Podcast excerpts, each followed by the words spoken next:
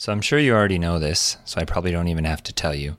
But in this Sponge Loops, uh, we'll talk about something that is relevant to both English learners and Korean learners. Now, Korean and English are about as different as two languages can get. Uh, the word order is almost completely the opposite, right?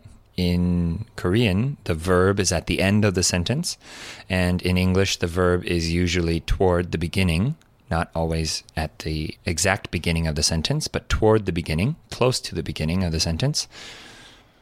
And in English, you always have to use a pronoun. Pronouns are words like I, he, she, they, it, things like that. And in English, pretty much every verb needs to have a pronoun attached to it, unless you're making a command telling someone to do something or something like that. In Korean, that's not the case. You don't really need to use the pronouns. You don't need to use a word for she or he or something like that. It's just implied by the context. So, Korean speakers, that includes native speakers as well as people like me, have to learn to use context to understand what's going on.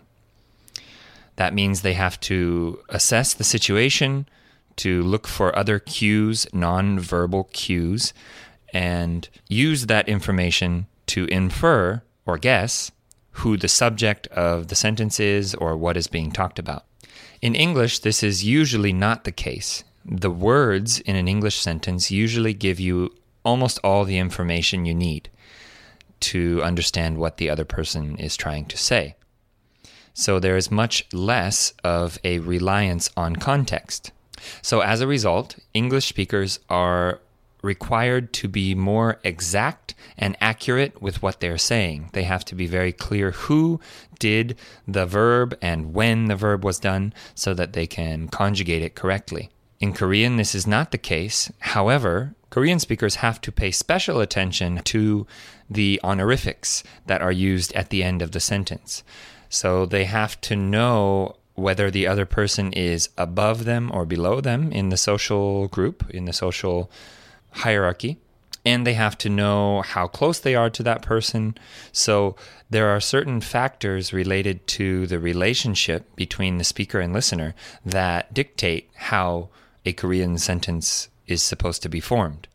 So, before ever speaking a single word, there is certain information that is necessary to know how to properly make a Korean sentence. So, with these two very, very different languages, where there is a different word order, different pronunciations, different styles of jokes, and focus on honor versus respect, hierarchy versus equality, the English Korean learning journey is a very difficult one. So, for Korean people who are learning English, they have to learn different things. And for English speakers who are learning Korean, they have to learn a whole another set of things. So, for this reason, this journey is very hard. However, there is a bright side. For those who are able to cross this chasm, they come away with something very valuable in building the bridge across the chasm, they learn new skills. They learn to see the world in a different way. They learn to think in different ways and ultimately grow and expand as a person in ways that someone who stayed monolingual their whole life could never imagine. For people who can speak English and Korean, the world is a different place. A Korean and English speaker is able to assess the situation in different ways to see different patterns in social groups and to think differently than someone who is monolingual. So, as we walk this path, this language learning path of Korean or English, what we all need to know is that we are doing something more than just learning a language.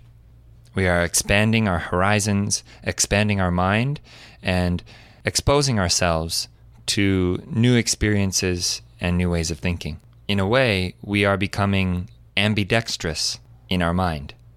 Someone who is ambidextrous is someone who can write with their left and their right hand. Ambi meaning both, and dextrous meaning uh, it's the ability to use your hands accurately. So, what you are doing by learning English or Korean is learning to become ambidextrous in your mind. And you know what? I think that's pretty cool.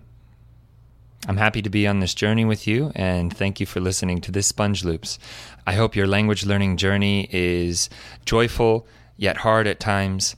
I hope you feel challenged, yet rewarded as things slowly get easier and the world opens up right before your eyes. That's all for this one. See you next time.